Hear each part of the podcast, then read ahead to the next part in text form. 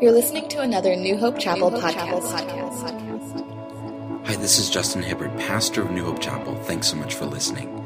Today you'll be hearing from Steve and Julie Coleman, members of our teaching team, as they present our sermon series on Habakkuk.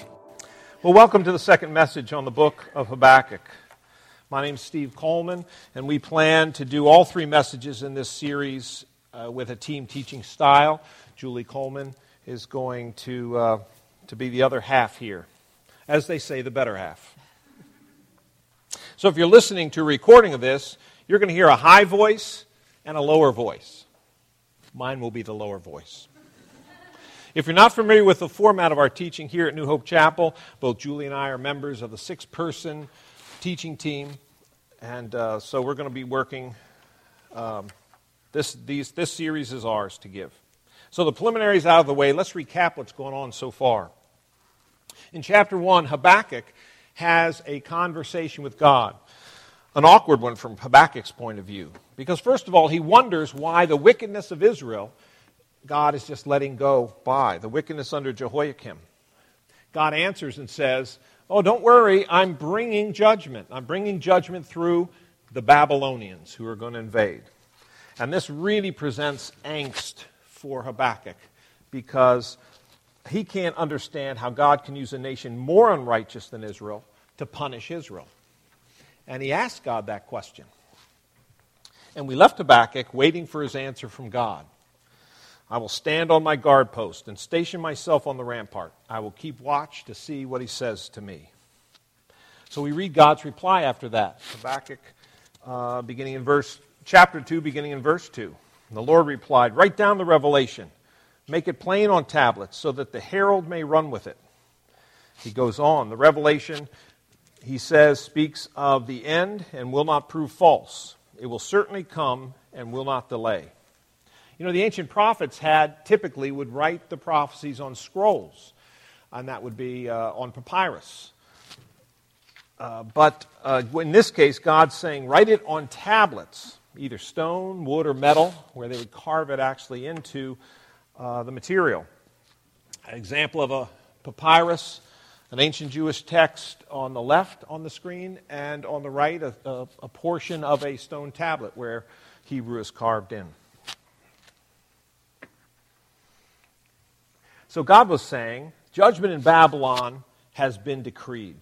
He wanted to communicate to Israel that it will happen, that it will not change. You can be completely confident in it. As we would say today, it's set in stone. God then moves in the next section to talk about Babylon. And his reply is, the other part of his reply, Babylonians are puffed up.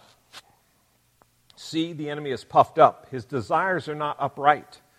But the righteous person will live by his faith. And then God goes on to say, he's arrogant and never at rest because he is as greedy as the grave and like death is never, never satisfied. He gathers to himself all the nations and takes captives of all the peoples. God describes him as puffed up and also that they're not upright. Well, that word puffed up is interesting. Uh, you know, we sort of have an English definition for it. Uh, it's used in the Old Testament here, and in only one other place. So it's a word not commonly used as a word like pride or something else. It's used here, and it's used in Numbers fourteen. Let me tell you a little bit about that story. This is after the Exodus, and Israel had, had left Egypt, and now they'd come to the edge of the Promised Land. And God had said, go in, I'm going before you. Uh, the protection of the people is off. You will go in and take the land. Well, the people, for a number of reasons, I won't go into here, uh, refused. No, we're not going in. We don't want to face that, those people and that problem.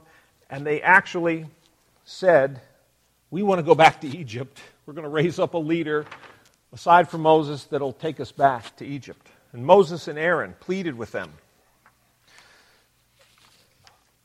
Uh, and he said,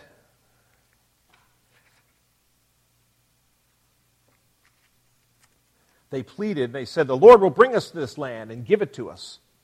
Only do not rebel against the Lord. The Lord is with us. But the people got so angry at that, they wanted to stone them. God intervenes and says, look, these people have seen my glory. They've seen the signs that I performed in Egypt. And ten times they have tested me and rebelled against me and not listened to my voice. So Moses, tomorrow, you take them back into the wilderness. They're going to wander for forty years till this generation dies off. Then I will lead their children into the land. And here's where uh, our text starts. The people mourned. And the next morning, they, this is in verse thirty-nine and forty. The next morning they went up to the ridge of the hill country saying, here we are. We have indeed sinned, but we will go up to the place where the Lord has promised. But Moses said, do not go up, or you will be struck down before your enemies. For the Lord is not among you. You will fall by the sword because you have turned back from following the Lord. And the Lord is not with you. But they went up heedlessly to the ridge of the hill country. Neither the Ark of the Covenant of the Lord nor Moses left the camp. Then the Amalekites and Canaanites who lived in that hill country came down and struck them and beat them down. So here's this word, heedlessly. That's the same word as puffed up in Habakkuk two. What's interesting, doesn't sound like the same word. But here, look at Israel's situation. They had rejected God. They had chosen to disobey. They were actually calling it now a They're, they've renamed their disobedience and they're calling it obedience, rebellion. And they're receiving the consequences. They had rejected God. They'd focused on themselves and what they wanted, and they're willing to threaten and abuse Moses or anyone else who stood in their way. Just as Israel received judgment there, God says the Babylonians were puffed up and scheduled for severe judgment. The consequences of their rejection of God uh, and going their own way, their greed and abuse and oppression of others. Do you see the parallel? Yeah, maybe not on the same scale, but it's the same type of rebellion. So maybe what we can do, as we kind of try to get a picture of this puffed up, is sort of look at these two scenarios and suggest that it's a combination of not listening to God, but instead going your own way, one's own way, with a certain level of pride and self-assurance. That's what the Babylonians were guilty of. And he, rem- I don't know if Habakkuk made the connection with this use of the single word, but we certainly can see it in the way God characterizes Israel. Well, God has also tucked into this description his idea of what being upright looks like. He says the righteous will live by faith. This is the great contrast with the Babylonians. Faith in God. This is what Habakkuk had. He had faith in God. He believed, he struggled, and asked questions. But he still had his faith in God. It's what God wants from us. It's the simple step that avoids the primary error of the Babylonians. So God's shown Habakkuk the contrast between those proud Babylonians and then those who lived by faith. Um, so now he turns and he tells about the fate of those haughty Babylonians um, who stand in contrast with those who believe. By their faith, the righteous will live, and the proud, the, by, because of their pride and their Um, that heedless attitude, the Babylonians are going to reap what they sow. So what God does is he gives Babylonian, uh, excuse me, Habakkuk five proclamations. And, and, and um, if you are reading in your Bible in Habakkuk two, you'll see that each of them starts with the word woe, if you have a certain translation, um, W O E. And uh, so they all begin, each of the proclamations starts with that word, so it kind of divides them up into separate proclamations. Um, this is a word, a Hebrew word, that you've probably heard before if you've ever hung out with anybody that's Jewish. Um, it's, it's the word is hoi, and you've probably heard it in the phrase oi vey, right? That oi is that word. It's it's Hebrew, and it's used as a pronouncement um, about something very regrettable or disturbing. Um, in the Bible, in different translations, we see it translated in different ways, like alas, or ha, or woe. And that's what my translation uses, is the word woe. But every time we see that word in Habakkuk two, it marks a new pronouncement of doom for the Babylonians. So, and each woe is kind of a, it, given a word picture to help describe, to help the, the listener understand uh, what that woe is talking about. So it's going to be uh, a little interesting going through. The first is a picture of the crime of extortion. Okay? So here's the text. Starts with, "Oi!" Right? "Woe to him who increases what is not his, for how long, and makes himself rich with loans. Will not your creditors rise up suddenly, those who collect from you awaken? Indeed, you will be become plunder for them, because you have looted many nations. All the remainder of the peoples will loot you, because of the human bloodshed and violence done to the land." So you have this word picture here of plunder. And I used a picture of pirate booty. um, and it's it's the plunder that they would go in, Babylonians would go in, and they would uh, rob each uh, people group of what was valuable. Um, that word, your creditors, that you saw um, just a minute ago, usually that verb means to bite, literally to bite. And that's what a creditor does. He takes a bite out of the possessions of the person to whom he lends money. The Babylonians had shamelessly plundered every nation they had conquered, and the judgment would be very fitting. The tables were going to turn, and the Babylonians were going to become plunder for those very nations that they um, had extorted. Okay, now there's a second woe. Oi! Woe to him who gets evil gain for his house, to put his nest on high, to be delivered from the land, hand of calamity. You have devised a shameful thing for your house by cutting off many people, so that you are sinning against yourself. Surely the stone will cry out from the wall, and the rafter will answer it from the framework. Okay, now this word picture is a little bit different. Um, I use this, this is, this is kind of a depiction of the Hanging Gardens of Babylon, but it was the idea that Babylon had kind of been building its house, its castle, its fortress, um, uh, for protection. Um, Nebuchadnezzar, in his own writings that we have recording of, he said that one of the chief purposes for strengthening the walls of Babylon was to make an everlasting name for his kingdom. So you get this whole idea of building this fortress for his dynasty. And that's what God is saying here. Um, but they built that dynasty, that those all those protections, on the backs of the people uh, whom that they had conquered. And so the retribution was going to be very fitting, that the punishment was going to be that the stones and the rafters, those resources, the people themselves that they had conquered, would be crying out against that bloodshed, the cost at which the Bab- Babylon had built.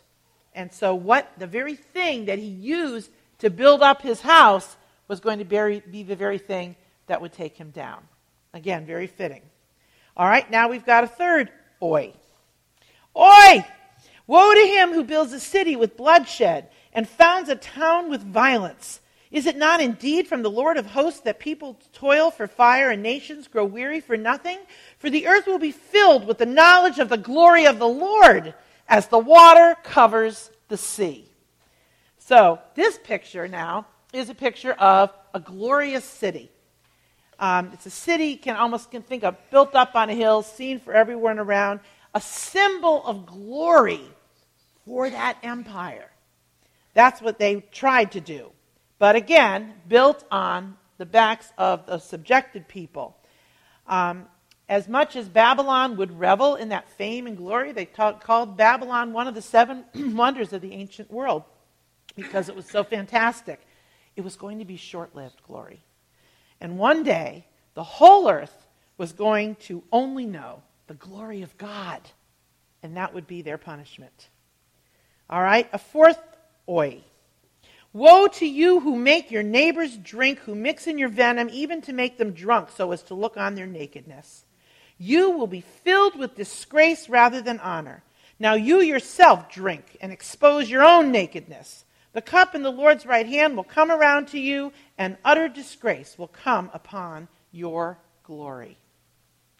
Well, you've got this picture of a goblet. Now, the cup, that, that, that was a metaphor that was very commonly used in Old Testament times.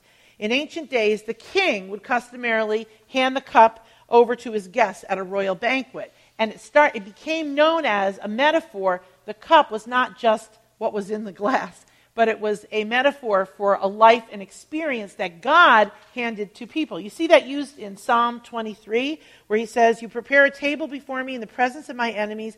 You have anointed my head with oil. My cup overflows." He's not just talking about a cup at a banquet. It's a metaphor for how God has just made his whole life so blessed. Well, Babylon subjected those that they covered, they conquered. And they did it in such a way that it left them very exposed and vulnerable. They shamelessly disgraced those people whom they conquered.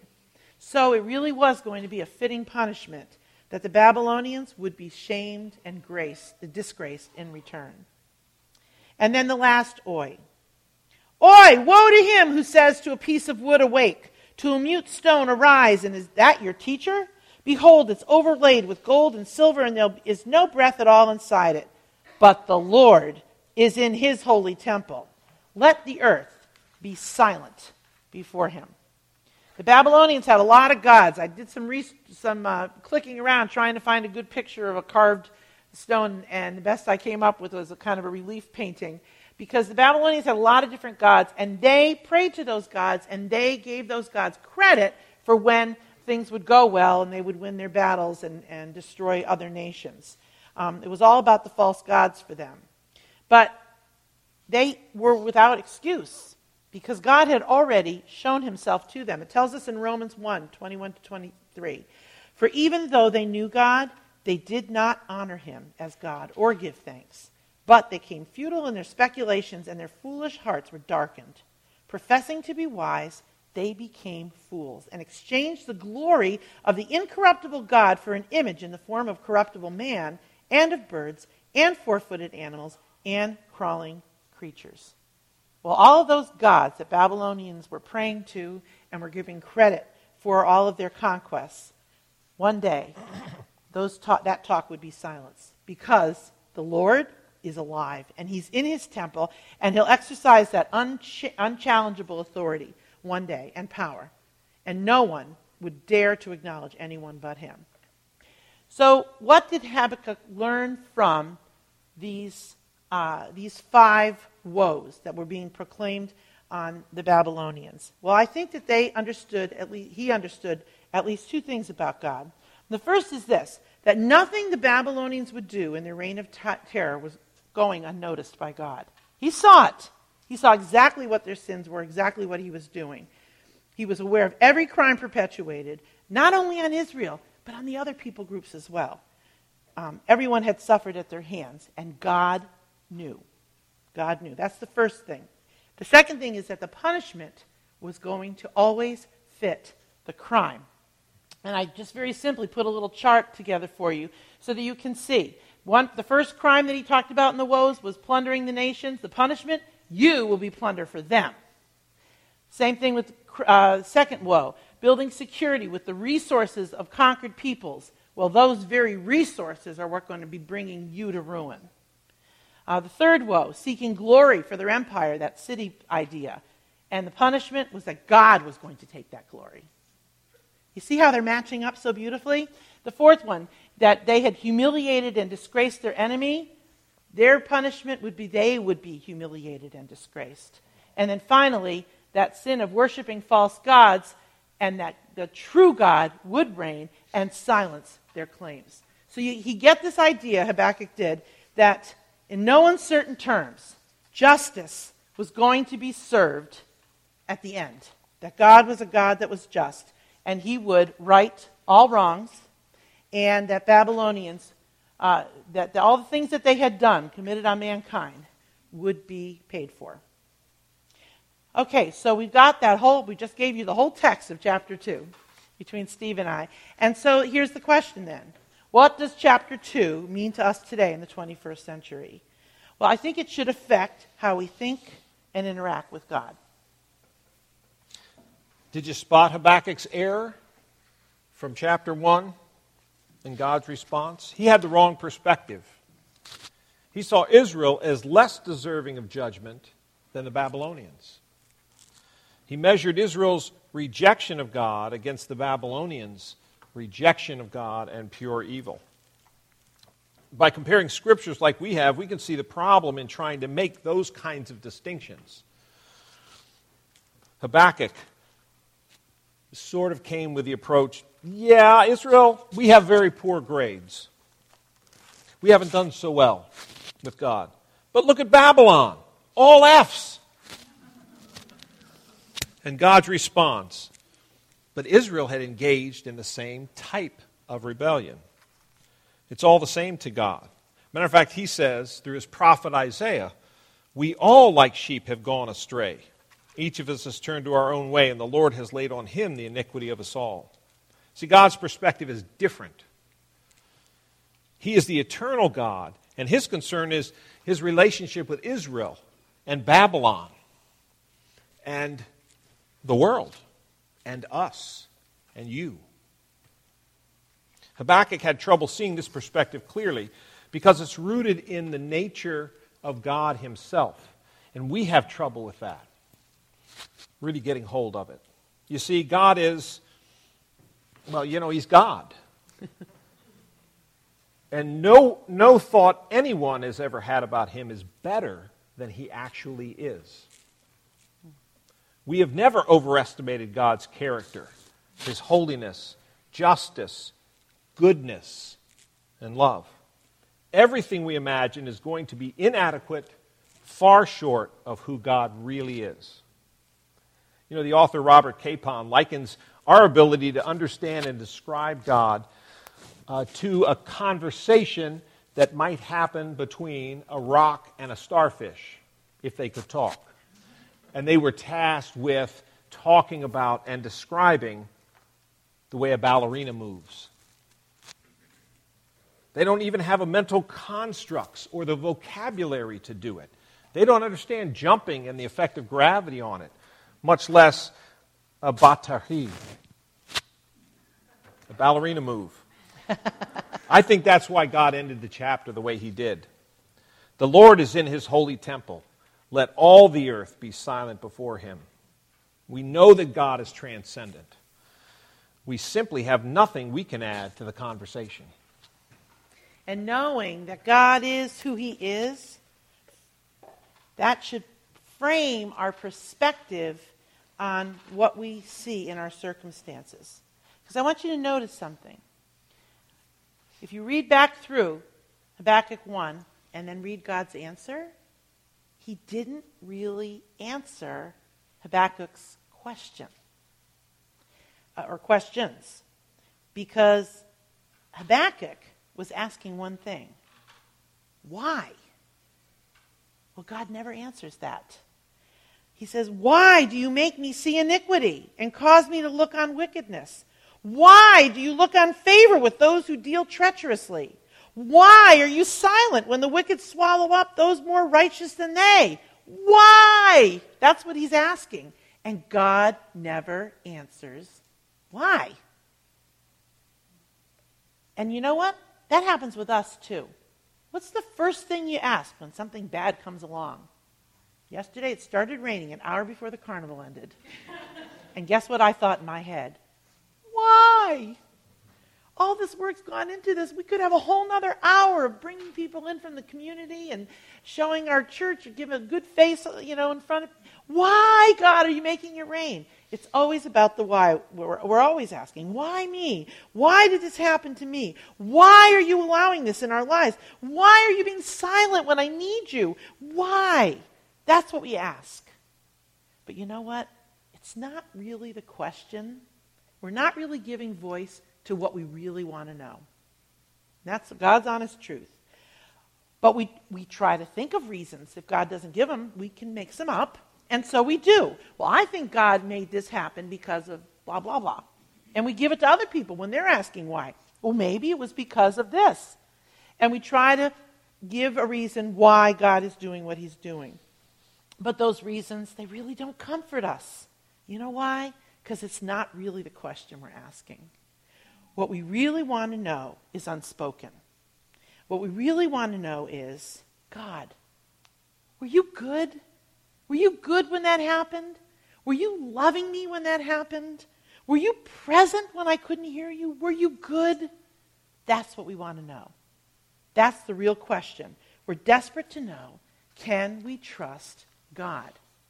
Well, Habakkuk, he had questions, but really his bottom line was not really about the Babylonians at all. His bottom line was, was God really good? Was he really holy that he would allow that sin to happen and go unanswered for so long? Was he really good to allow a wicked nation like Babylon to come in and destroy his people? He wanted to know, was God really good? Because the circumstances were giving him pause. So how did God respond? Well, he answered the question, not on Habakkuk's lips, but the question that was in his heart. The answer to the real question. So what did he do? In his answer, he showed him, I am just. They're going to get what they deserve. In his hatred of sin, he was showing he was holy. He would not tolerate it. Everything that happened was in his power. This wasn't something that was just going astray, that he turned his head for a moment and, yups, that happened. It wasn't like that at all. His plans will not be thwarted. He was going to carry through and do what he purposed to do. In other words, Habakkuk, I am God in every sense of the word. And what Habakkuk learned through that dialogue and how God revealed himself would enable him to trust God no matter what things look like around him. Job had the same kind of an idea. When Job um, had terrible hardship come to him. He was a faithful man. There was no reason for it that he could see. And all these things started happening. His family's all killed off except for his wife, who was no great prize. And then we had um, his servants were all killed. His livestock was stolen or killed. Everything went wrong. Job went from being a very rich man to humbled uh, with absolute dest- destitute in all of his possessions and his, his family, scraping himself with a piece of pottery, sitting by a fire. He was destitute. And what did he ask? He asked, why? Why? Again, God gave him exactly what he needed. He gave him a bigger understanding of himself. And after he explained who he was, not what he was doing, to Job. Job never found out what or why, but he found out who. He said this. This is what Job said. I have declared that which I did not understand. Things too wonderful for me, which I did not know. I've heard of you by hearing of the ear, but now my eye sees you. Therefore I retract and I repent in dust and ashes. The answer to Job's why, the answer to Habakkuk's why, was God giving who he is to those people who were asking that question. So, rather than framing God by what we see in our circumstances, we have to do the opposite. We need to frame our circumstances in by what we know about God. Because who he is is really the answer to our questions. Let's pray. Heavenly Father, we thank you so much for this revelation that you gave Habakkuk and now we can read ourselves. We thank you that we can trust you in your holiness, in your goodness, in your justice. We can trust you because you're God and you'll always do the right thing. Help us, Lord, when we have circumstances we don't understand, when they actually make us doubt the substance of who you are. Help us, God, to not let the circumstances define what we think about you, but that what we know about you can define our understanding of the circumstances. Help us, God, to be faithful to you in this. We want to live by faith. We want what we know about you to run how we react and how we live. And we just uh, thank you for this word. In Jesus' name, amen. Thank you for listening to New Hope Chapel's podcast. Located in Arnold, Maryland, New Hope Chapel is a small expression of the much larger body of Christ that spans across the world. We're a group of believers helping each other on our lifelong journeys to become like Jesus. While we have a variety of distinctives that make us a unique church, our main desire is to be God's church, to love Him, follow Him, to learn from Him, to let Him lead us and change our lives. We are His disciples, and He is our rabbi. Is our rabbi. Join us in the story that God is writing called New Hope Chapel. To learn more about our church, visit us at new hope chapel dot org or check us out on Facebook slash New Hope Chapel M D. Be sure to subscribe to our podcast in iTunes. Music kindly provided by the Least of These. Thanks again for listening, and God bless.